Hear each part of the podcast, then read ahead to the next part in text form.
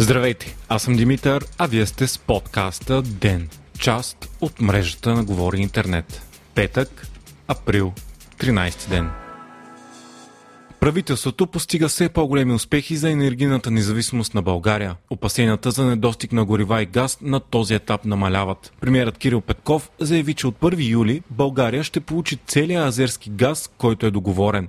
Това означава, че страната ни ще получава 1 милиард кубично газ от Азербайджан годишно, което е една трета от целия ни нужен газ. Доставките ще се случат още преди завършването на газовата връзка с Гърция. Азерският газ е и на по-ниска цена от тази на Газпром. До момента Баку доставяше едва 300 милиона кубични метра газ за нас, въпреки че договорът е за над три пъти повече. Междувременно вице-премьерът Асен Василев заяви пред журналисти в Народното събрание, че България ще бъде изключение от ембаргото на Европейския съюз за доставки на руски нефт. Василев заяви, че дори при най-мрачният сценарий държавата ни има готов готовност да осигури потреблението на горива за 6 месеца напред. Бежанците от войната в Украина са минали 6 милиона души, а тези, които са у нас, вече са над 104 хиляди. Вицепремьерът Асен Василев заяви, че дори при най-тежък сценарий с 300 хиляди бежанци у нас, държавата ни има достатъчно средства отпуснати от Европейския съюз за тяхната издръжка. Общо 10 802 деца са прияти в столичните ясли и детски градини на първо класиране. На второ те ще бъдат общо 13 691. Въпреки това проблемът с липсите на места в София остава огромен. Очаква се около 7400 деца да не бъдат класирани или 35% от всички. През 2021 година след второ класиране без места останаха над 12 000 деца.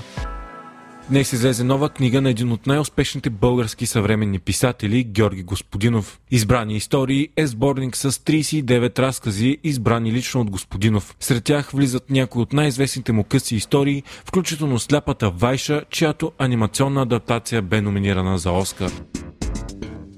Компанията на Илон Мъск Starlink обяви днес, че услугите и за сателитен интернет вече имат покритие в 32 държави на 4 континента. Услугата е достъпна в по-голямата част от Европа и Северна Америка, както и в части от Южна Америка и Австралия. От края на февруари Starlink покрива и България. Скоростта на изтегляне е 250 мегабита на секунда. Хардуерът, нужен за използване на Starlink, струва 1040 лева, а след това се заплаща месечен абонамент от 200 лева. Предимството е, че Starlink може да осигури интернет до места, където няма комуникационна инфраструктура и друг интернет е невъзможен или изключително труден.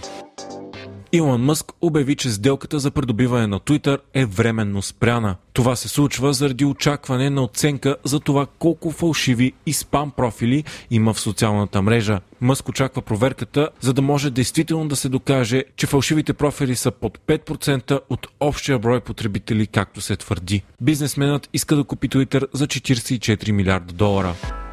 Вие слушахте подкаста Ден, част от мрежата на Говори Интернет. Епизода готвих аз, Димитър Панайотов, а аудиомонтажът направи Антон Велев.